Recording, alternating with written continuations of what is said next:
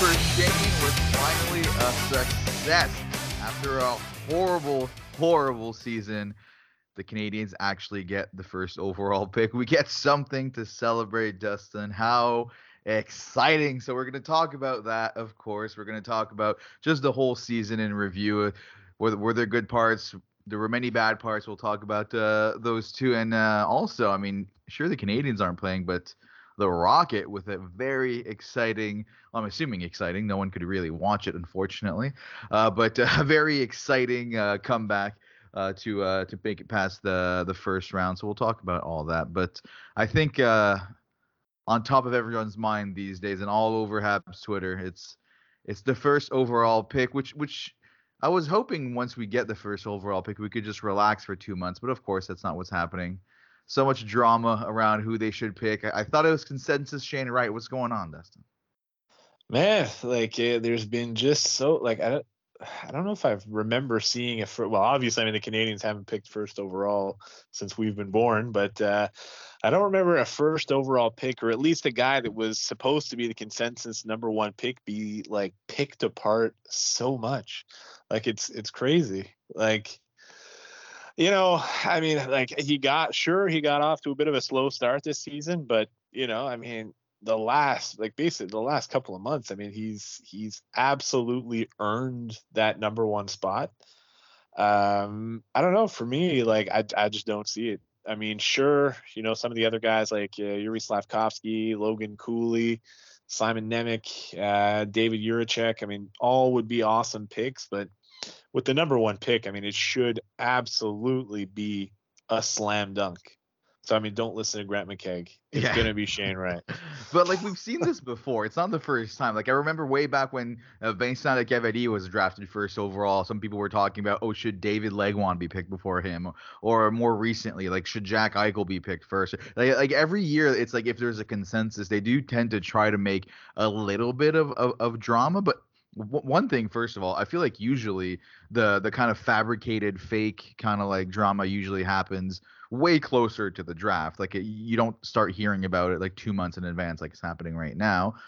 And, and also like you said it just seems to be like way more kind of aggressive this time like eh, maybe it's just a situation of a it's the habs so we're paying closer attention or B, it's the Habs, so just the reality of the Habs is that people have like stronger opinions, whether it's because within the fan base or anyone outside the fan base tends to, to hate on the Habs. But at the same time, when when the Leafs got the pick for Matthews, like no one were, and, and I know I know Shane Wright's not like an Auston Matthews, Connor McDavid right out of the gate kind of kind of kind of pick, but I don't know, like I I really really don't get, and I feel like no, like it I feel like no one seems to be mentioning or caring that like all these players in this draft year lost uh, an extremely important year of of progression. Like it, it, it's normal that I'm not all players because I guess not all leagues had their seasons canceled, but like Shane Wright's league had their season canceled for COVID, like completely. And uh, of course, like I'm assuming everyone in the OHL had a slow start to their season. You know what I mean? But I feel like no one's even like considering that. Like, it, it, does he not get a bit of a benefit of the doubt that his like 17 year old or 16 to 17 year old season he couldn't play hockey at all? Like, of of course, it's going to slow down his progress a little bit. You know? No, of course. I mean, it absolutely it makes sense. Uh, you know, I mean, uh, obviously played a big part in him getting off to a slow start. But but like I said, I mean, okay, like I can understand there were some current concerns at the beginning of the season, but over the last couple of months, really since the beginning of 2022, he's he's absolutely proved that he deserves to be in that spot. Um, you know, I mean, Logan Cooley and Slafkovsky, I mean, they've they've had fantastic years um, that, that have sort of, you know, they've put themselves into the conversation. But, you know, like you said, I mean, basically every single season, you know, even when there is a consensus number one, there's always talk, you know, come come draft time, you know, oh, you know, maybe he's not a slam dunk. You know, I remember even even back to like John Tavares, where Mm-hmm. Like for years, he was a slam dunk number one pick, and then right before the draft, it was like, oh, maybe Victor Hedman, maybe Matt Duchene ends up going number one. Uh, you know, it, it, there's always going to be that talk, and especially now with the Canadiens. I mean, you know, we all know how the Montreal media is too, and it's not just the Montreal media, but I mean, you know, they they have to have something to talk about for the next month and a half, two months, right? So, yeah, you know, they're gonna find any way to sell or you know to to to get clicks or to to sell uh, you know sell whatever they're they're trying to sell. So, you know, I I I really don't think uh, it's really it, it it's really up for debate, in my opinion. Anyway, I mean, who knows what Kent Hughes and Jeff Gorton are, t- are thinking? Oh, th- that's the thing, and like, of course, there's gonna be some scouts that like, like very rarely are you gonna have a 100% consensus, right? Like maybe we're talking about a situation, even if it's like an 80% consensus of, of scouts, like I think it should be Sheena, right? It's it's a fairly large uh, uh, amount of people, like, but we have no idea what uh what the Habs management is is thinking right now. But for me, like honestly, initially I was almost not paying too much attention to Shane Wright. I was focusing my energy way more on the other players after Shane Wright because I was just kind of pr- mentally preparing myself to not getting the first overall pick. You know, I mean, statistically, it was more likely that we wouldn't get the first overall pick. So I was like, I'm just gonna, you know, uh, assume the worst and just be happy when when the best happens. But obviously, since the Canadiens got it, now I've been much more interested in looking into Shane Wright, wa- like watching. First of all, the, the absolute shot on this kid, like it's already an NHL level shot. I mean, the, the, the, my biggest concern with drafting Shane Wright is that him and Suzuki are going to be fighting for that spot on the power play because he likes to shoot it exactly from the same spot as Nick Suzuki, where where he gets all his power play goals, and that's a nice problem to have, you know. And and like also like there was that whole drama about the, the that whole like quote that came out that he deserves to be picked first overall. Like first of all, if he, if you watch that whole interview extremely pointed question that by by, by the interviewer and he, he's trying obviously to get a specific answer. And uh, first of all even though if you don't like this whole idea that like NHL players should just like be the most boring people in, on the planet like I'm I'm not for that. I'm I'm all for a player having confidence and, and and wanting to be the best. There's nothing against them also like I said it was a pointed question. But I mean isn't it a good thing that the player wants to be the best and and I, I love his attitude personally when I see his interviews and all that and he's he's just he, he looks like the type of guy the Montreal market as we well know is not an easy market to to to play for and it's a market where you have to have a certain type of personality to thrive and it's maybe something that uh, some for example someone like Kotkaniemi that didn't have. And maybe some some we, there's concerns that maybe it's something that a guy like uh, Jonathan Drouin doesn't have which is could, could explain a bit of his of, of his struggles in, in, Montreal. Shane Wright seems to have it Shane Wright seems to want to step into a situation where he can be the star and where if anything I if he's on Twitter looking at all these people saying that he shouldn't go first overall he seems like the type that it's lighting a fire under his ass and if the Canadiens do pick him, he's gonna have something to prove. Like I, I, honestly, the, the more I read about this kid, the more I'm excited for the Habs to pick him, and I'll I'll be very disappointed if, if it's not not that's not the the Habs pick uh, come draft day. Absolutely. I mean, that's what you want. Like, it, why would you want to draft somebody first overall that doesn't think they deserve that spot? Like, who in their right mind would not like at this level does, wouldn't have that confidence. I'm sure if you ask Logan Cooley or Yuri Slafkovsky the same thing, they would probably say no, the same thing. No, but it's because people want though that stupid non-answer that people always give, like, "Oh, I'm just happy to be here, and I'm a boring hockey player, so I'm not gonna give my opinion." Like, wh- why do people celebrate that? That's boring. I want a personality, and and for him to, to come out and say that, I like it. Like, screw it. Say how how hyped you are to be there. I, I fucking love it. Absolutely. I mean, you know, he he definitely seems to show like he has that the, the right sort of sort of attitude and mindset and work ethic to to really make it work here in Montreal. He already said in one of the interviews that uh, you know he's planning on uh, on brushing up on his French and learning you know at least a little bit. So all, already endearing himself here to the Montreal media. So that's a good sign. But I mean, you know, Uh, there's so many good players here at, at the top of this draft, but at the end of the day, I mean, like you can't pass up a chance on having Nick Suzuki and Shane Wright as your top two centers That's for the, the next, thing, you know, for the next 10, 15 years. Like there's no way you can pass up on that. And, and, and even when I hear people criticizing Shane Wright, then they end their criticism by saying like he'll still be like a 75 point guy at least. Well, that's good That's a good thing. I don't understand what the criticism is. and like obviously nothing is guaranteed. And if he does end up not being the best player in the draft, it wouldn't be the first time that the first overall pick isn't the best player in the draft. I mean, I'm pretty sure statistically more often than not, it, it, it's not necessarily the first player drafted who's the best player in the draft. You know, there's plenty of great players, and but then that's just you know, eh, hindsight is uh, you know you, you never know. But he seems like a sure bet is the main thing that maybe he doesn't have the the same crazy ceiling that uh Slafkovsky has, but he doesn't have the same floor that he has either, right? Like Shane Wright seems to be from from what I've seen, from what I've read and everything, at worst, a kind of like top six 60 point center, and at best, maybe he turns out to be like a top line, like 80 points, uh, like a point per game kind of player for in his prime and all that. And that, that's that's what I want out of this first overall pick. It's not a pick where I want to swing for the fences. You know, I want to get that guy that is going to sure up the center position for the Montreal Canadiens with Nick Suzuki, like you said, for the next ten years. Like this is exactly what we've asked for for the last like 15 20 since we've been Habs fans like since they traded away all the top centers for no reason way back in the Pierre Turgeon days you know like we had Koivu for who, who was fantastic. He never had any supporting cast.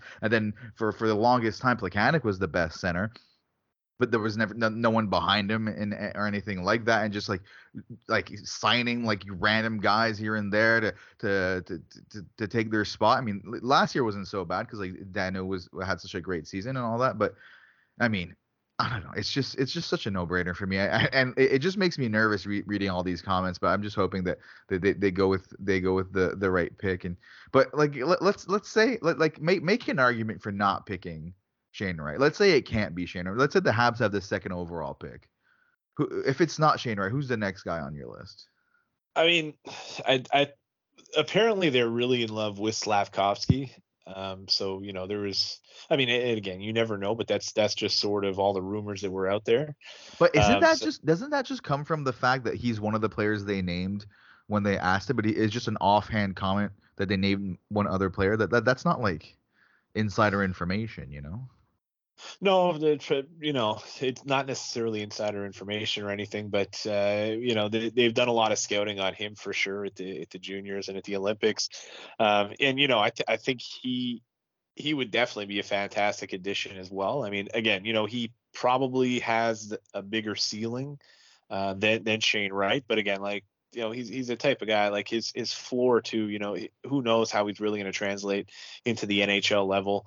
Um, you know, so if, if it was a second overall pick, I mean, I'd say they, would probably go with him, even though like I I'd love Logan Cooley as well. I mean, I think that, that, that that's that's my thought. Like, cause I, I like I know you should draft best player available and all that, but you know, like center is a whole different thing. Like, it's so huge to have that center position like locked up with both Suzuki and and whoever, like whether it's Cooley or or Shane Wright. Like, I, I, for me, you can't pass that up. You know. No, exactly, exactly, and, and that's why, like, I, I think you know Shane Wright has to be a slam dunk. Like again, I mean, you know, we, we've seen it a million times on Twitter, and I think we all know that he's not a franchise type player. He's not going to be that that generational player. He, he's but here's, here's the thing: those are two separate things. Like like I, I, agree, maybe not generational player, but I think he can still be a franchise player. Like like for example, uh, like look at I've, I've been looking at stats of like centers over the years and all that, and a guy that sticks out to me that maybe we can look at him as having maybe comparables. Like people talk about P- Patrice Bergeron, but but um, what I was thinking is maybe a guy like Johnny Toews. You know, like Jonathan Toews never like lit the league on fire, but he was a very consistent point you know, point producer and, and and and goal scorer, like 30 goals and like 60, 70 points and and in good years, but still was regarded as a franchise centerman for for for, for the for, for the team. So sure, he, he's not he's not a Connor McDavid. Like we get that, but he can still be like a number one franchise center, I think, for an NHL team, especially an NHL team that also has Nick Suzuki, that also has Cole Caufield. You know, like I think he can fill that spot pretty easily. Yeah, I think Toews. Yeah, that's that's probably a pretty good comparable. Um, yeah, you know, I mean, he's solid, a solid 200 foot player. He's a guy that can definitely, you know, potentially put up a solid amount of points.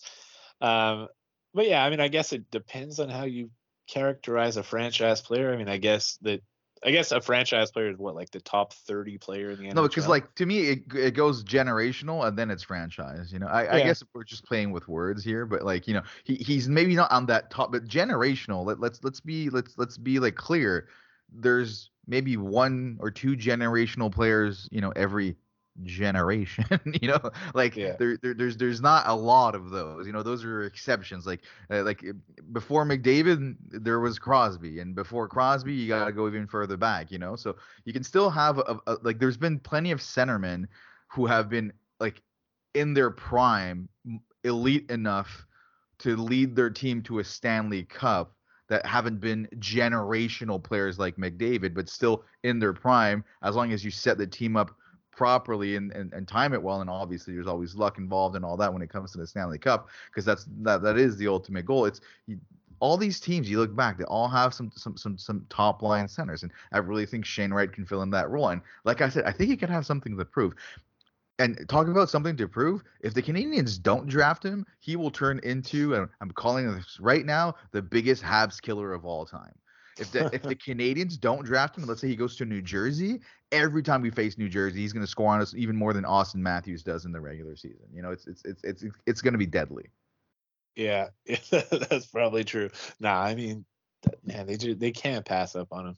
Like, you know, uh, again, like I think, you know, he he's obviously not not that not not one of those top 10 guys, I don't think, but he's he's to he's going to be one of the top 30 centers in the NHL for sure. Um, well, maybe not for sure, but I mean, he's got a very good chance of that. Again, I really don't think you can pass up on Suzuki and Wright as a as a one-two punch at center for the next 15 years. And you know, at, at the end of the day, I mean, I don't, I I wouldn't be at all surprised if he's not the, you know, if we look back 10 years, uh, you know, from now, he's. I don't necessarily think he's going to be the guy with the most points. Um, you know, I I could definitely see Slafkovsky potentially in 10 years having more points. Same thing with Logan Cooley. Um, you know, but but at the end of the day, I mean, with even just his his floor, I think it's going to be fantastic. And, and worst case, I mean, you know, I think he's going to be a, a, a really solid second line center if if if it doesn't pan out. But uh, nah, that, with But, like I, I don't this- agree. Like, like I think I think he can end up being better than that. Like I think you, you're you're overrating how many like good centers there are in the NHL. Like the, if you look at the 30th, if you ju- if you're just looking at points, the 30th the 30th like guy in the NHL last year, like it was guys like Ryan Johansen and Michael Granlund and Chandler Stephenson. I mean, hell, JT Miller was fifth in, in points for a centerman. Nazem Kadri was was eighth. Like you, you, Elias Lindholm was eleventh. Like you don't think Shane Wright can get to that point? Like like uh, yeah, I think he absolutely can be in that conversation. He won't be in the like one, two, three spots with like Auston Matthews and uh, Connor McDavid and, and Leon Draisaitl, maybe. But I think he he he like could very very easily be in the kind of like 10 to, to 10 to 20 range. Like I'm I'm not even talking 30, like at 10 to 20, I think. yeah, no, I, not I, I agree easily, with that. but Yeah. especially in his prime, you know. No, no, de- definitely. I mean, he can definitely be better than that. Like I'm saying, like like basically worst case, he'll Yeah. be the one of those, you know, like Well, see, that's Yeah, the thing. Worst case, he's one of those guys, whereas these other kids, worst case, they're way worse than that. You know what I mean? No, no, exactly. But like I'm saying, like a Slafkovsky potentially, you know, if he hits his ceiling, he's he's you know a 40 goal scorer possibly. Sure. But you know his his floor is, I mean, maybe like maybe not even make the NHL. Who knows if his skills don't really translate? You know, he's maybe a guy that doesn't have a long career in the NHL. So you know, I I don't necessarily think Wright's going to end up being the best player of the draft, but like just you know with with his ceiling and his floor and and again i mean the fact that he's a center and something the habs like you said have needed for the last Yeah. at least 20 years like they they, they can't pass up on the Is that it's it's the smart pick, and it, and I don't think they're in a situation like it, it it's there's no point in taking a risk, basically. You know, you you, you like you, you like I I I know some people sometimes they want to go like for the home run swing and all that, but you don't do that with the first overall pick. If you have one kid that you're like pretty confident that he at the very least will be like a 60, 70 point guy, that's excellent. You go you go get that and you and you and you, and you, don't you don't you don't worry about it. You don't blink. You just go get it, you know. So, you know, we'll see we'll see what happens. Like part of me thinks that this is all, you know, fabricated drama for nothing and you know, and and the and the management on the on the Habs side I already have Shane Wright locked in as as the, the the number one pick, and they're focused on the on the later rounds. You know, like so, but we'll see. Yeah, no, I definitely think it's a slam dunk. You know, it it would have been a really interesting conversation if the Habs ended up with a second or third overall pick. Yeah, but, absolutely, uh, absolutely. But if, for me, like it wouldn't even be like Slafkovsky, honestly. Like I don't know, like I don't know. We should. I know we shouldn't look at it that this way, but should be best player available. But like, like I don't know, like like a winger is just like I, I I'm I'm I'm looking at a centerman or a defenseman, right? Even if we didn't have first, I'm looking at Logan Cooley or even a a Nemec personally. But you know, I'm also not a scout, so maybe I'm maybe I'm an idiot for for looking at it that way. But it's just it's just I don't tend to to gravitate for for for the winger with that top pick. But then people will will talk about uh, going for Kotkaniemi over Tkachuk a few years ago, and sure, but that's that's different. Like Kotkaniemi, it's not like Kotkaniemi when he was drafted was in any shape or form looked at as a surefire. Like even even like Bergevin at the time. Like if you had a, a, candid conversation with him, like so it's it's not it's not a relevant comparison, right? Like because I've seen some people make that comparison. It's like no man, this is a a, a, a guy who was giving ex- exceptional status as a 15 year old to play uh, in, in in the OHL and just has been primed. And I honestly believe, I honestly believe, if COVID never happened and we had all these seasons, like the season played out as it should last year and all that, I honestly believe this Shane Wright would be a slam dunk. He would be an absolute slam dunk. He would have went through his his normal kind of and and it's not just him. Like people aren't talking about enough about how like his team around him kind of sucked you know, and he was asked to take over defensive responsibilities. He he he was played like the, his coach uh, on on the Frontenacs like had had some great quotes after the fact talking about how like he asked a lot of him. He wasn't playing him with the veterans. He was playing him with the kids. He was he he was like getting a lot of responsibilities from Shane Wright, so he wasn't allowed to be in a situation where he'll he'll blow up the the the, the, the scorecards. I don't I don't think that that's that's a bad thing. Like I, I think right away, like Kent Hughes and and and and, like and, and the Habs management called up the coach for for Shane Wright and Jr. and had a conversation with him. And if we're basing just on, on what he said in that quote that was doing the rounds on Twitter, like if that doesn't give you confidence in the kid, I don't know what what will, you know. No, exactly, exactly. And man, let, us like you just said, he he started off in the OHL when he was 15 years old, and he scored as a 15 year old in the OHL. He scored 39 goals. Yeah, exactly. So, exactly. I and then the world got shut down by a by a pandemic. He missed an entire season of of of, of progression, and then people were like, "Oh, he started off slow." After not playing for a year as a 16 year old, well, of course he did. Like I don't know, it just uh, it, it, it's going to be a weird draft. There's going to be like there's going to be guys picking the fifth round in this draft that are going to blow up. You know, you know what I mean? Like more than ever, probably this draft. There's going to be some kind of like random picks because of that year that was missed. But we got the previous year for Shane Wright. We we we know, we know. You know. Anyways, we'll we'll see what happens. It's just I just now I was just so looking forward to the lottery, and now I just can't wait for the actual draft, so we can just like pencil him in and Plus in Montreal, of course. So I know. Better. I know. And I mean, that's another thing. I don't, like, I don't know. Do they want to go for the controversial? Like, we haven't even touched on this, but there's been like some small rumors about trading in away. I just can't see Montreal trading in away for like unless it's like a ridiculous offer. You you want to make that pick in Montreal, you know, like. Yeah, I mean, the one offer that I saw that I, I mean, I, I don't understand why Arizona would do it. Yeah, yeah, But it would be the number three overall pick and Arizona's pick next first rounder next year, I mean, I'm I'm taking that all day. No, hundred percent. But that I I even think I, I think what's his name? It's uh Jeff Marek, but I think he was just speculating. I don't think it was an actual rumor. I mean, uh, one kind of alternative to that offer that I saw was okay, so you f- swap the first for the third, and then but yeah, this is this is this is probably probably so you don't do this. But then instead of like getting Arizona's pick from next year, you just have the a conditional for next year where you get whichever of the Habs or the Arizona pick is the highest, you know. But I mean, even that, that, that that's that's probably stupid for the Canadiens to do that. You, you just draft Shane, right, man? Like like you said, if they do offer that other trade, which there's no no way they are, you take it. But just draft Shane, right? Move on with your life. Yeah, yeah for sure. yeah. All right, I, I, think that that that covers the Shane Wright part. I think our, our opinion on the matter is uh, pretty uh, pretty clear. Uh, but uh, just let's just make sure Grant McCagnon doesn't listen to our podcast, or else he'll call us out on Twitter. Uh, um, all right, so let's uh, let's get into a bit of a, a bit of a season recap here. Uh, now that we uh, went over the Shane Wright stuff, so let's start let's start with some positives, Dustin. There's been a lot of negatives this year. So outside of getting the first overall pick, what what are the positive things you're gonna look back on this season with uh, with the Montreal Canadiens? I mean, you know, I don't think it's uh, you know it's a stretch to say that there haven't been too many positives this season. Nope. But but you know, I mean, I think at the end of the day is that is is just that you know it went so bad that big time changes had to be made. Yeah.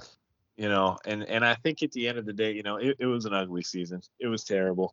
But uh, at the end of the day, I mean, I think they got rid of the people that that shouldn't have been there. Uh, or that you know, sort of. Sort that was sort they, they were they were past their time. They were past their Yeah. time, basically. Yeah. yeah you know uh so and, and i think finally they have the right people in place at this point and you know for for all the suffering that that we had over the last uh whatever eight months or whatever it's been um i think the future is bright. Yeah. the future i think.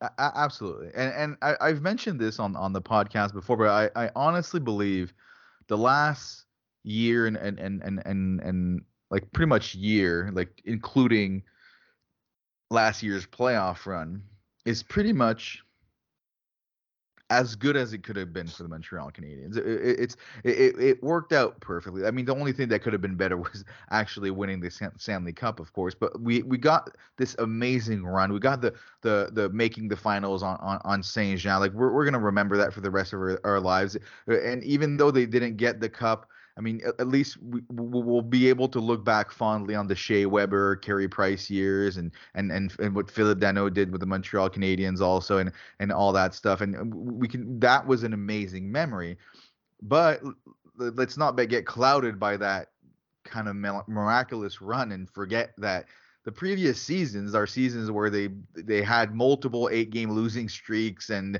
they and they, they they almost slipped out of the playoffs twice. Shouldn't have made the playoffs the year before. We squeaked in because of the, all the covid rules and all that. This is a team that was in desperate need of a blow up but they kept going on these crazy runs in the playoffs because of an, an elite goaltender that would just find it inside of him to, to to perform in the playoffs, and an elite defenseman in Shea Weber also that was able to bring step his game up for the playoffs and all that, and were able to carry them.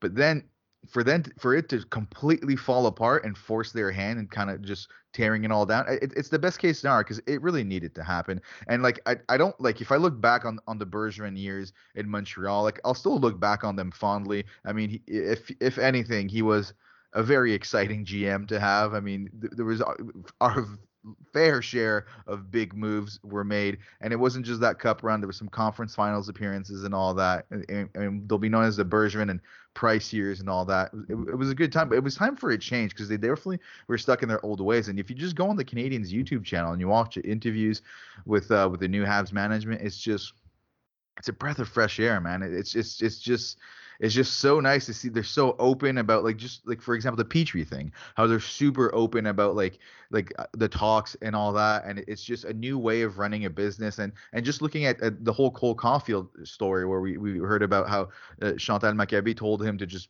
be himself and be be be his per like let his person personality fly and I mean, we, we, we love to give like like Saint Louis the, the, the credit for for his success, and he's of, of course part of it. But I'm sure that is part of it too, right? Because he he he needed to be able to kind of be himself and all that, and just he looked happier on the ice afterwards. You know, like I I, I that the whole culture change that happened with the team was worth this season alone, and I think that's what we'll look back on and and be like grateful for, and it was all worth it in the end because of that. Yeah, no, exactly. You know, it, for all the pain that we- we've suffered over the last couple of months. Yeah, like you said, though, I mean, you know, over the last 12 months, it's basically gone as, as good as it possibly could have gone. We had some amazing memories, but but now, you know, we've we've I think we've made the corrections that we needed to, and and I think it's going to set us up for a good future. Um, you know, and and Martin Saint Louis, I mean, ever since he came in too, I mean, we saw, you know, a lot of the kids sort of you know get get get into more of his own. I mean, like you know Nick Suzuki, obviously he really didn't get off to a great start to No. the season, but he finished, you know, he finished with the 21 goals, 61 points. I Yeah. mean, Cole Caufield. I mean, the season, the beginning of the season that he got off to, he had what one goal in the first in 29 games, I think, and he finishes the season with 23 point, uh, 23 goals and and 43 and, and, points. and 43 points yeah and like if you look at that that on its own like if, if you if you don't know how the, how his season started and you just look at the stats the 23 goals 20 assists for 43 points in 67 games is a very strong rookie season right like it's not like a calder winning like rookie season but like there's been phenomenal like future hall of fame nhl hockey players that have had worse rookie seasons you know what i mean? Like it's a very very good rookie season and and and like when you then remember that he started off so horribly it just uh it, it just signs of positives to come and also just they were so much more fun to watch because like let, let, let's be honest though it's not like they they lit the world on fire with under. Louis either, right? Like they still finished last, and, they would have basically been almost last, e- even if you just consider the, the the St. Louis time. Like they had like a what a nine game losing streak towards the end of the year. But even while they were losing, I mean, it was al- also after the trade deadline, after they kind of like moved away so many important pieces, right? So did, I think I don't think any Habs fan was like upset at them losing towards the end. If anything, we wanted to get that that the top chance at the top pick, but it was so much more interesting to watch. Even if they were losing, they looked more engaged. They looked like like especially the young guys, like they they wanted to win. Versus at the beginning of the year, it was it was absolutely so the most depressing I've ever been watching Canadiens hockey. The, the first couple months of the season, like the Ducharme months of the season, it was horrible, absolutely horrible. Oh yeah, especially like at the end. I mean, like the the, the last two or three weeks under Ducharme was just. I mean, the, the the team were obviously done listening to him, and Yeah, And, yeah. yeah. but uh, yeah, obviously a big turnaround under uh, under Saint Louis. You know, they didn't they didn't finish the season too strong, but uh, you know, I, hopefully, well, assuming obviously Saint Louis is going to be back, he, you know, I think they'll hopefully he'll put in the systems. You know, everything's going to be good to go for the for the beginning of next season, and and you know, I mean, hopefully we can see the see the kids continue to progress because really at the beginning of the season, like under Ducharme, it it was hard to find any bright spots. Like oh, I- absolutely. you know, I don't think there was really any players that, that had a good season really under him. And then once St. Louis come, came in, I mean, it was hard to think of a player that that didn't get Yeah. better after Ducharme came in. Uh, absolutely, absolutely. And, and and it's not like like like we like we talked about it and like at the beginning of the year if you go back to, to our season preview it's it's not like we were expecting after the cup run the Habs to run it back and to be amazing like we expected them to struggle uh, and to I I during the playoff run last year I was saying they're not going to make the playoffs next year like I I in no way expecting them to be able to come out of this gauntlet of an Atlantic division that they're in and if, if anything the timing to be bad is perfect because they were never going to sneak into that top four anyways. So what's the point, right? But it was more than just losing, right? It was the, way they were losing and how just seemingly uninterested they were, and and also how like okay, it's it's a transition year, we get it, but it's like Ducharme and and Bergevin hadn't accepted that it was a transition year. Like they they they, didn't understand that that's what needed to happen, and they weren't playing the kids. They weren't letting the, the kids progress, as what which is what the season needed to be. So for for me, that's really the main bright spot, right? Suzuki having a great year, Caufield having that great second half, and also Romanov. I thought like just got better and better and better as the season progressed, and he's a huge huge huge piece. Like not that I think he'll necessarily be a number one. Mean, there's probably a better shot that ultimately, like a, a Kaiden Guhle, uh, um, may, maybe eventually turns into the, the number one for for Montreal. But he, he he definitely proved this year that he can be a solid top four defenseman for uh, for the Montreal Canadiens, and, and like just just kept getting better. And you, you can feel that, that he loves the energy, uh, feeding off the crowd and all that. And I, I think he's going to be a fan favorite in Montreal for years to for years in uh, Romanov for sure. Yeah, absolutely. And I mean, you know, even even some of the other guys that we saw a little bit at the end of the season. I mean, Jordan Harris definitely didn't look out of place. Justin Barron, I mean, he only played a couple of games, but I mean, you know, Yeah. he definitely showed some positives too. I mean, there there's a lot to look forward to for sure. And you know, it's it, it it's gonna be, you know, I mean, next season, you know, I, I they're probably not gonna make the playoffs either, but uh, but it's it's gonna be an exciting season anyway, just to see how some of these kids Oh. progress. for sure. Just to watch Shane Wright play, right? um, yeah, and and like and if those are the best parts, and I guess we already talked about the worst parts basically by saying it was the Ducharme time, but also it's worth mentioning the injuries. Like you just said, Justin Barron. Justin Barron was I think the injury that pissed me the, off the most because at that point I was so over like like like finally okay well the season's over but we're getting to see these kids play uh, like uh, i'm actually excited to watch again watching jordan harris and justin bear. And then he gets that stupid like fluky injury like the amount of bad like like even fully healthy i wouldn't have expected this team to make the playoffs. But no team even the best team in the nhl is probably not making the playoffs if they have as many injuries as the canadiens have and not and injuries to top guys too. Like it's just it, it can't be this bad next year. Like I don't think they're making the playoffs next year, but I don't think they'll be last in the league either. Maybe like tenth last, you know, something along those lines. But man, the injuries were depressing this year.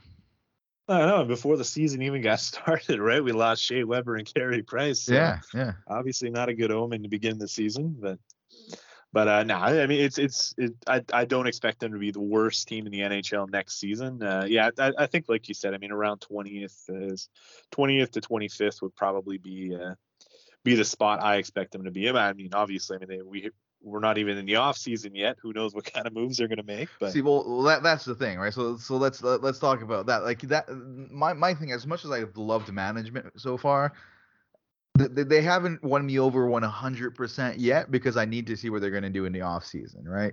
Because we, we keep hearing these rumors about, like, there was these rumors about them going to go get, like, Chris Letang. Because, uh, I mean, I don't know if you've, you've heard a little bit about the, the news there, but apparently they kind of lowballed him and Crosby's pissed off because they lowballed Letang and, and, and Malkin and all that. So, so maybe they're out of town, but, like, like that that that sounds like the type of move that Bergevin would go for. I thought we were past that, right? Like uh th- this next season doesn't to me is not a season where you want to go be getting some like veteran guys like that. Like like maybe some veteran guys to help the kids along, but not like a Chris Letang. It doesn't make any sense, and it, I don't think at least. And uh, like I don't know, like it's just I I really I, I can't wait for the offseason to start because I'm not sure what they're going to do, and I'm extremely curious to see how they're going to go about it. Yeah, I mean, you, you got to think that Chris Letang probably doesn't make a whole lot of sense. I mean, even for him, doesn't make. Well, I guess he has his cups. Maybe no, that's the thing. Yeah, he just wants to finish his career in Montreal. You know that kind of thing. You know, but but yeah, it doesn't really make a whole lot of sense. Um, you know, I mean, maybe they will be looking for for a little bit of veteran leadership because again, I mean, there, there's a lot of young defensemen on this team. Um, you know, and, and I think even Kent Hughes has said that he doesn't expect them all to be in the lineup you know, maybe to begin the season, but like they're not going to be, they're, they're probably not going to be rolling Romanov, Justin Barron, Jordan Harris, and Mattias Norlinder all in one game, right? You know, they're going to want to have at least two or three veteran defensemen. Obviously, I mean, they have Joel Edmondson, they have uh, David Savard. Um, Jeff Petry is is a pretty big question mark, but uh, no, I don't think Letang makes a whole lot of sense. No, yeah, I mean Petry is pretty much a guarantee that he's going to leave the way they were talking about him. It's just what kind of return are uh, are the Canadiens going to get? And he actually ended the season kind of strong, Petry. Uh, I feel like his like his only motivation was to like I, I feel like the the Habs went to Petry and were like, look, we want to trade you, but you've been so bad this year that no one wants you. So maybe you know step it up a little bit for the end of the season, and we, we can find some takers, right? Because he, he did end up putting up some points, and was actually looking like he was trying, and and and there was a few games where he was skating around there, and I was like, why, Jeff? Why are you like now able to do this? Like like what what what was going on? And so I I think that ship has sailed, and, and he's gonna get traded no matter what, but.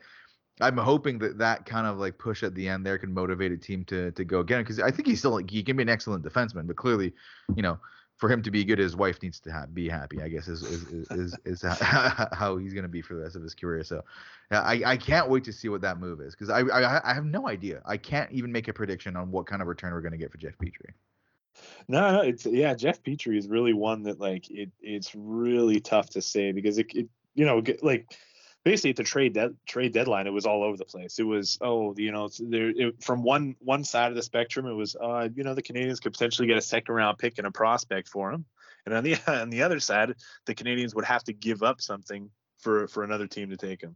So you know, it, now obviously, I mean, he he finished pretty well down the uh, down the stretch, but you know, I I I'm sure there's going to be teams lining up to get. Well, maybe not lining up to get him, but there's definitely going to be some teams that are going to be interested in him.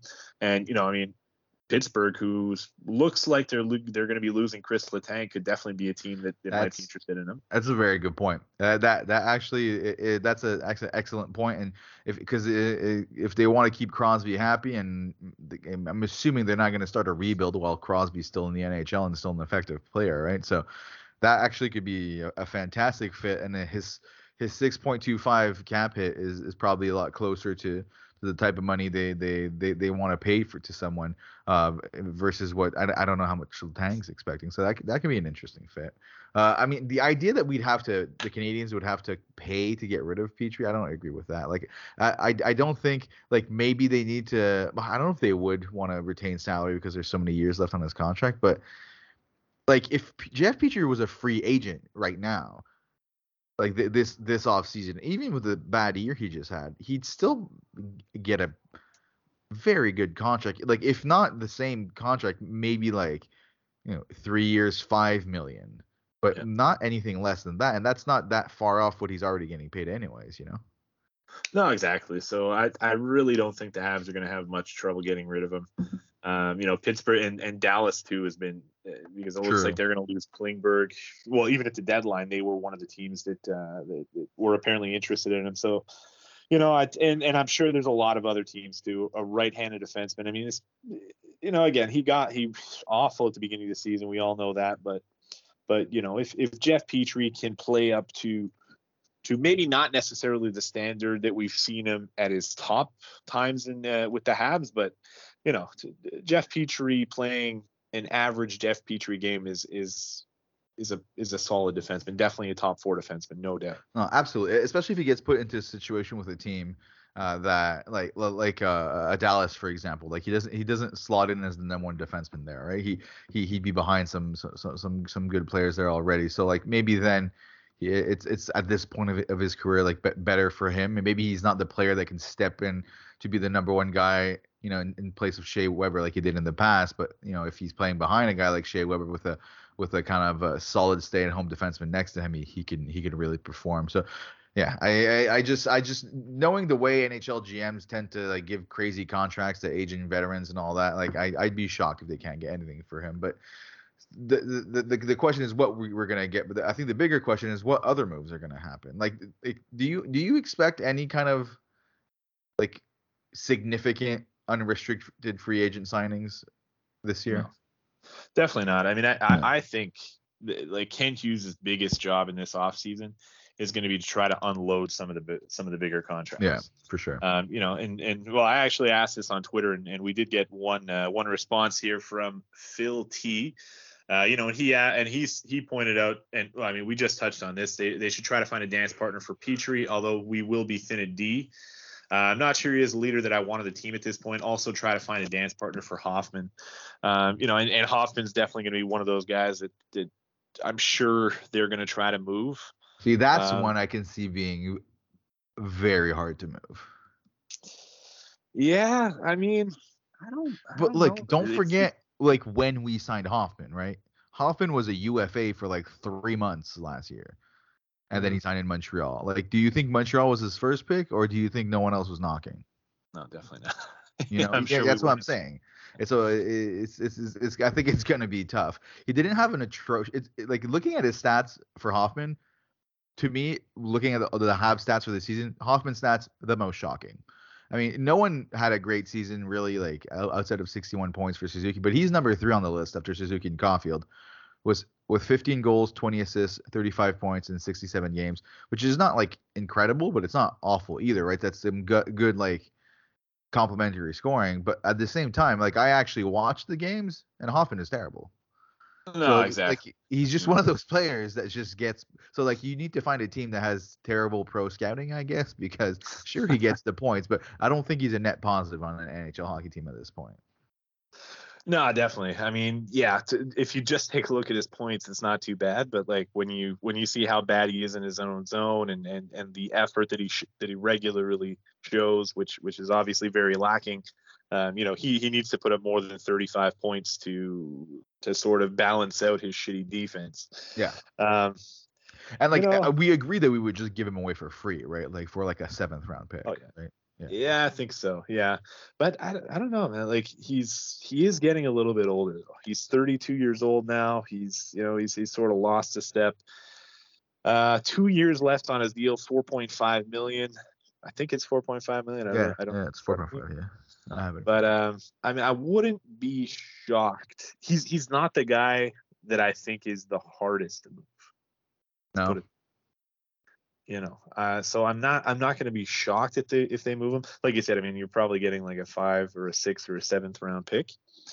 Um, but yeah, you know, I hopefully they can move him. And again, I like I think that's going to be the big thing here for Kent Hughes. They got to move some move some contracts. So starting who, off who else are the Canadiens trying to move then? Who, who else is? Because to me, Hoffman and Petry are the are the big ones. Outside of those two, I don't think no one is. Like I think they want to hold on to Anderson. I think they, they like what he brings, and uh, like I like him what he brings on, on the line with. Uh, uh, well, I mean, I guess Gallagher is the one I'm kind of jumping over, but his contract's kind of impossible to move. Let's be honest. But like Dvorak finished the year really strong, and he's still still just 26 years old. Uh, I know you're gonna say Armia. Uh, sure, I, I think we could find takers for for Armia. Paul Byron only has one year left on his contract, so so for me, one year left on the contract for Paul Byron at 3.4.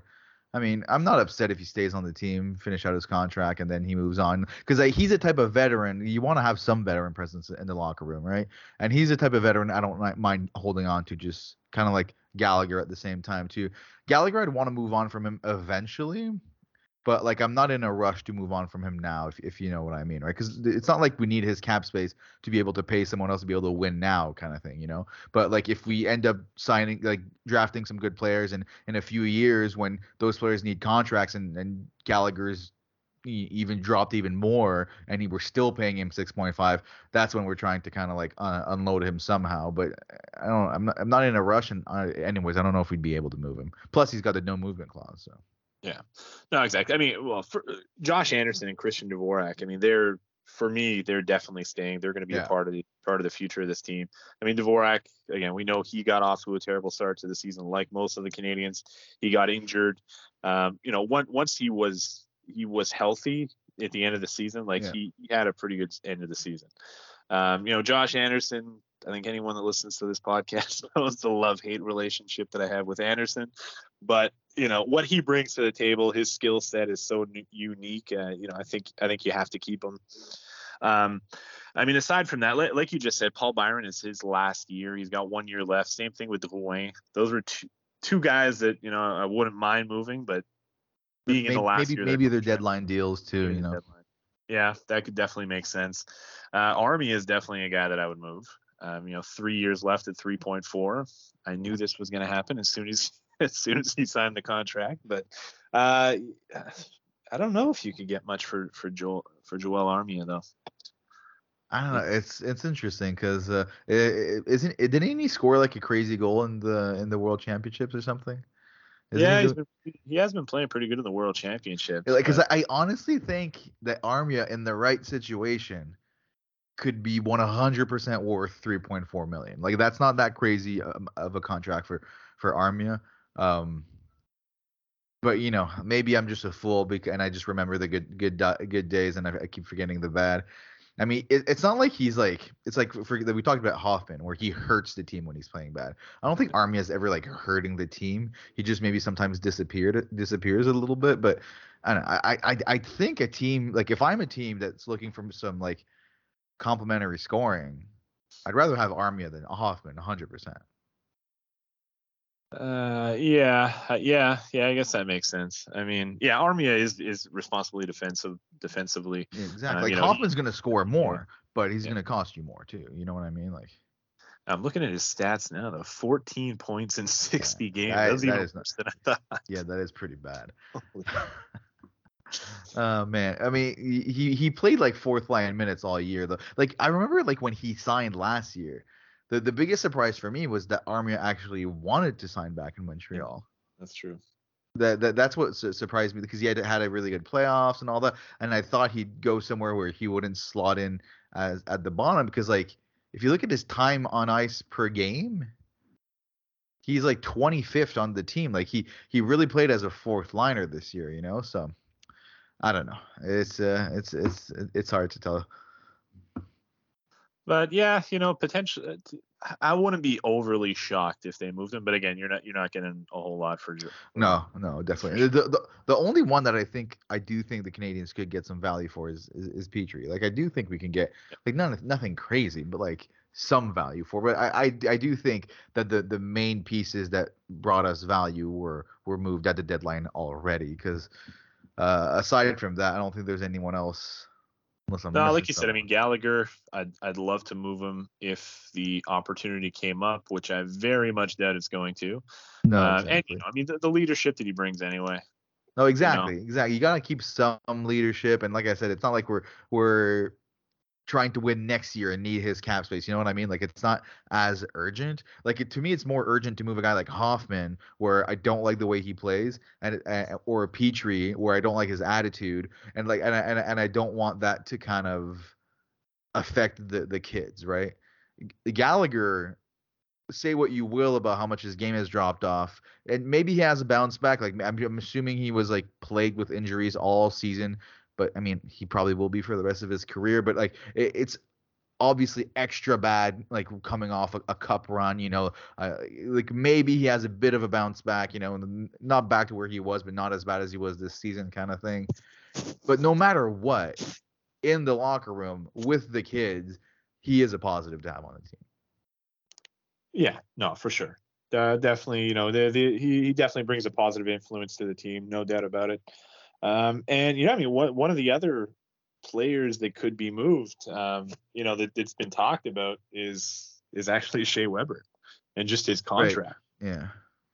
Right. So I mean, uh, you know, from from what I from uh, you know, I think from what we've seen, uh, and even Kent Hughes has mentioned, is that it almost happened.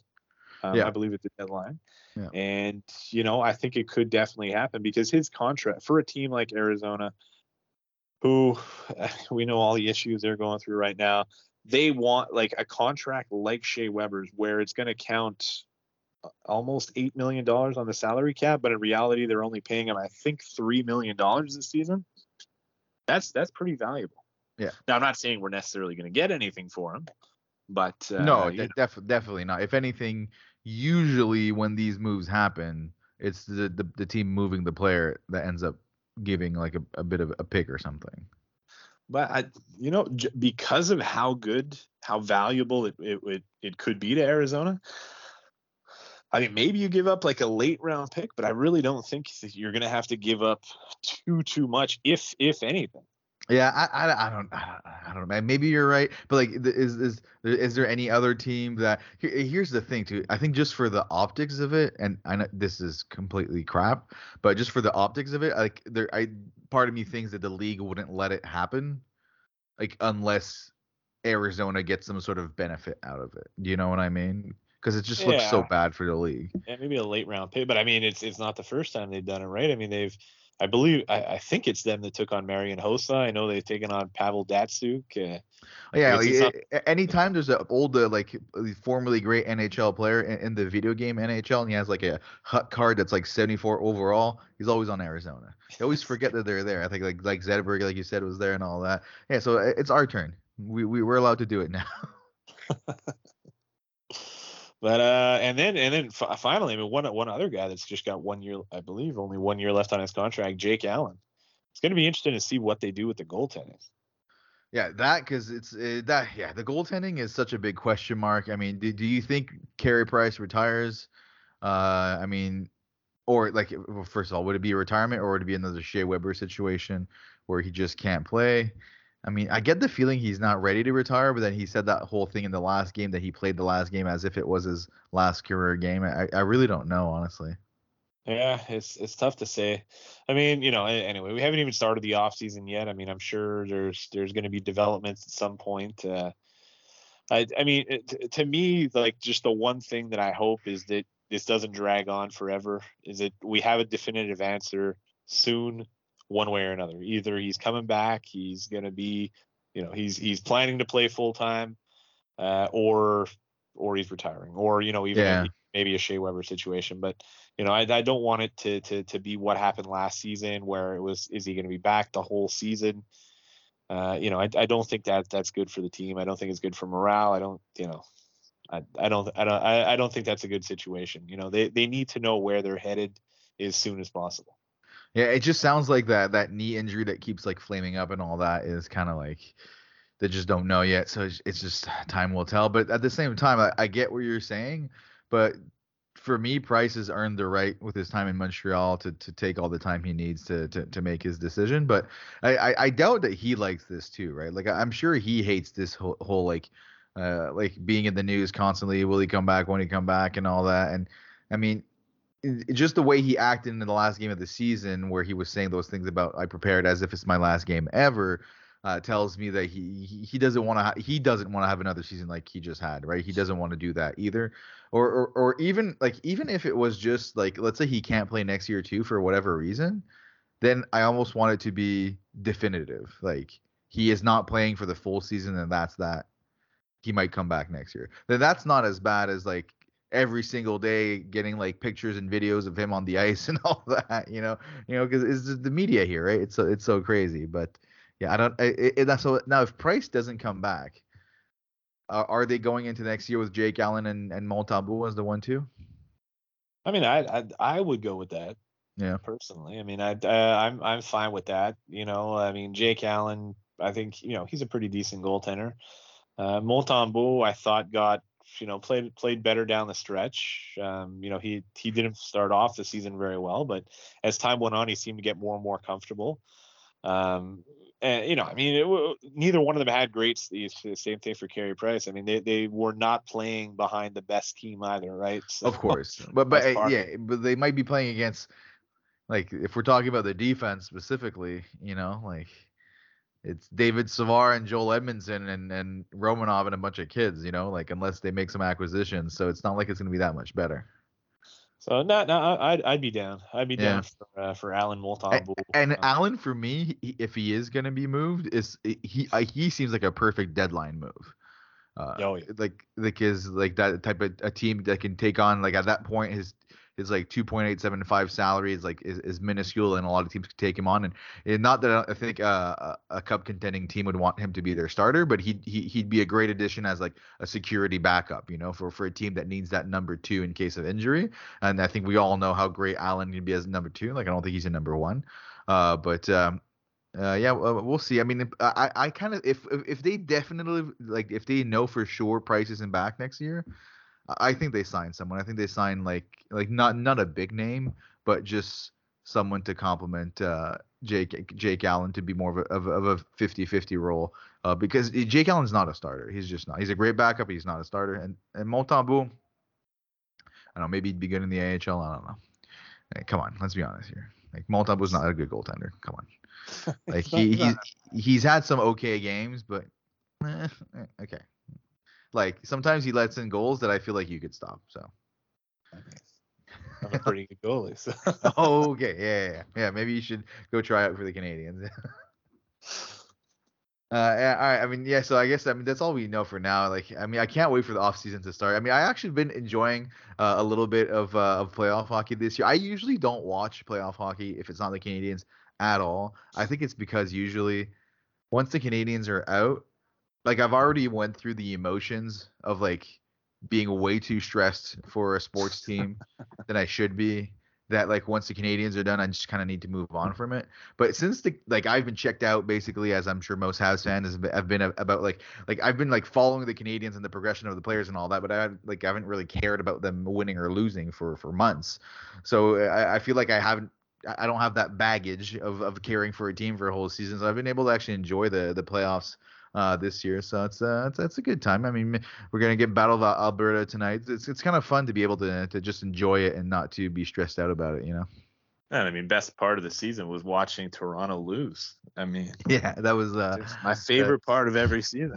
It, it's just too bad that it was to Tampa Bay because I don't want to be cheering for Tampa Bay, you know, after last year. But I do agree that I, I prefer Toronto losing than Tampa Bay winning. Uh, but yeah, that was. Uh, I mean, at this point though, it's almost like it's just it's almost like pity more than anything, right? Like I have, I almost have pity for them. And then that whole thing with Marner that happened the next day, man, man, like t- Toronto is wild, man. Like I don't know, are they gonna blow it up? I don't know, I don't know. Like Uh, time, time will tell. It's just, it's just nuts. Like, like, like we don't. It, it's crazy to think the Toronto Maple Leafs roster over the last like five years has been so much better than the Montreal Canadiens roster on paper. And the Canadiens, even despite this last season, have had so much bit more playoff success than the, the Toronto Maple yep. Leafs. uh, and it's just, uh, it's, it's just pretty funny. Uh, all right, so I guess we should end it off then with uh, talking about uh, about the Rocket. I mean, Rocket. We always keep, yeah, keep the Rocket for last, but big uh big win the other day. I mean, what, were they down like two nothing in the third? Came back to tie it and win in overtime to clinch the series. What a game, man! Down two nothing, they come back. Cedric Paquette ties it up with I think 38 or 39 seconds left, and then they they win it in OT in Syracuse. I mean, uh, yeah, fantastic stuff. I mean, they, they've really been playing super well. Uh, and I mean, really their MVP of the series, Cayden Primeau. Cayden Primeau. I mean, did, you know, did you see that clip of Primeau walking into the locker room after the game and just like letting out a, like a howl like in celebration. He was so hyped. That was that was that was that was nice to see. That was nice to see for sure. And it's yeah, you know, for all the criticism he's got, and and you know even from us, and and deservedly so. I mean, the, you know, the way really he hasn't really progressed a whole lot over really the last two seasons. Yeah. And uh, you know, he finished off the season pretty strong. He really even sort of lost maybe his number one spot at one point to Kevin Poulin. Yeah. Um, but I mean, yeah, he, you know, he he really sees the opportunity. He actually didn't even play game one of the series um, when they lost, and uh, you know, but but when he got in there, I mean, he he was their absolutely their MVP, and, and I mean, really, I would say the reason that they're moving on if he if they if he goes on a bit of a run and keep, continues playing well, this could be the thing that kind of turns his his his career around overall. Because we we've talked about this before. I think we talked about it recently.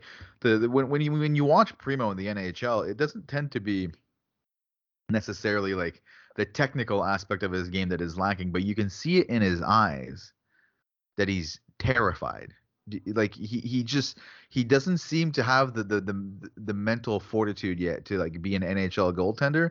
And this type of experience in the AHL if he can go on a bit of a run with the Rocket I think this could do huge huge huge things for his confidence moving forward for for for his career. So I mean I, I hope we keep seeing more of Primeau kind of performing in at the AHL. And how about Paquette? Paquette's a great example of a player that is just not skilled enough to be in the NHL because he's killing it in the AHL, but he was so terrible in the NHL.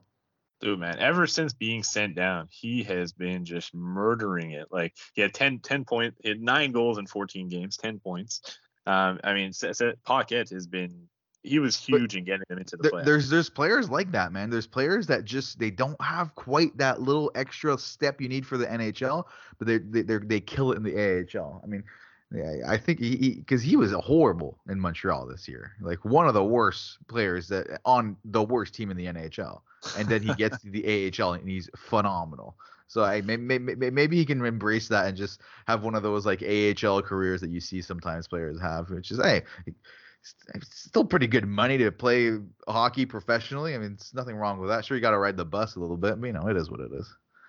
Yeah, man, but uh, no, definitely exciting stuff. I mean, can't wait to see. I uh, definitely, definitely got to go check out a game here. Uh, you know, in, in the second, well, the third round technically. Yeah, you know, definitely exciting. Huh? I mean, we went to a game a couple of weeks ago, and it, it was awesome. A great game. Oh, they, yeah. they it, it, the, the actual game wasn't great, but the actual the atmosphere was great though. The the and like the the production value. It's like I I don't think there's any doubt that like even not just minor hockey. I feel like minor sports in North America, Laval must be near the top of like the best production value for some like minor sports uh, to go see live. It's you're really getting a mini version of going to see a a Habs game. So it's it, it, it's definitely worth it. And any predictions for uh for, for this series? Who they matched up against for the the third round? Uh, well, we still don't actually know. Um, game it's going to be game five tomorrow. Oh, okay. Uh, of the other North Division semifinal. So it's either going to be the Utica Comets who finished in first, uh, or the Rochester Americans who actually finished in fifth. So okay, so we're hoping for an upset by the Rochester Americans tomorrow. Uh, hopefully, hopefully. Even though I mean the Utica Comets were by far the top team in the division, but the Can or not the Canadiens, the Rocket have, have typically played pretty well against them this season. So either way, I mean, uh, Jean-Francois Houle, the, the head coach of the Rocket, has got them playing some really awesome hockey. If Cayden Primeau can continue it, I mean, you know what? And I, I think they can they can beat either either team, and and who knows, man? Like let's not forget, man, Carey Price, when he his first professional season, he went down to Laval Rocket after he finished junior and or not the Rocket, but who were they in that? They were the, the Bulldogs, Bulldogs, at that Bulldogs, point. Yeah. And uh, ended up winning the Calder Cup, so hope maybe, maybe Primeau can do the same thing. I mean that that'd be that'd be pretty amazing if uh, if Primeau could do that, and hopefully, I mean the, the main reason for the, to cheer for the the fifth place team to make it is if at least if the Rocket have a home ice advantage, there'll be more home games and they can actually show most of the games on TV because like they couldn't even like broadcast the the the deciding game right because Syracuse isn't set up to have a visiting team show up to for the broadcast or something stupid like that. Yeah, I mean it's yeah it's, it's been kind of well I don't have RDS and I didn't want to pay for the AHL AHL TV, which is like nine dollars a day or something crazy. Uh, so I was just listening out to the radio and even watching it on the radio with Anthony Marcotte. Uh, yeah, was uh was pretty exciting. pretty exciting to hear to hear him hear him for that that OT goal. Yeah, the, the we're we're, we're lucky to have Marcotte as the voice of the of, of the Rocket. He, uh, I mean, if you have any interest in the Rocket, you gotta follow him on Twitter. He is the the person to kind of follow for the Rocket. He just knows the team inside out. Yeah, but uh, no, exciting times for sure. I mean, we got the Canadiens aren't in the playoffs, but the Laval Rocket. I mean, they're uh, they're they're doing pretty good, and hopefully they can make a, they can continue this solid run. All right, so I think that does it for uh, for this week's episode. I think. I mean, I know we haven't been uh, consistent. I think it's been about a month and a half since uh, since the last episode, but hey, I mean, like it's not like that much happened. But now uh, the the draft's coming soon. I'll probably be our next episode probably just before the draft. But as always, follow us at the Habs Forum on Twitter to to know when we're uh, when we're gonna go go live uh, and to uh, well not go live, you know what I'm trying to say, and ask us some questions. We love asking your Twitter questions. And as always, thank you for listening, and uh, we'll talk to you.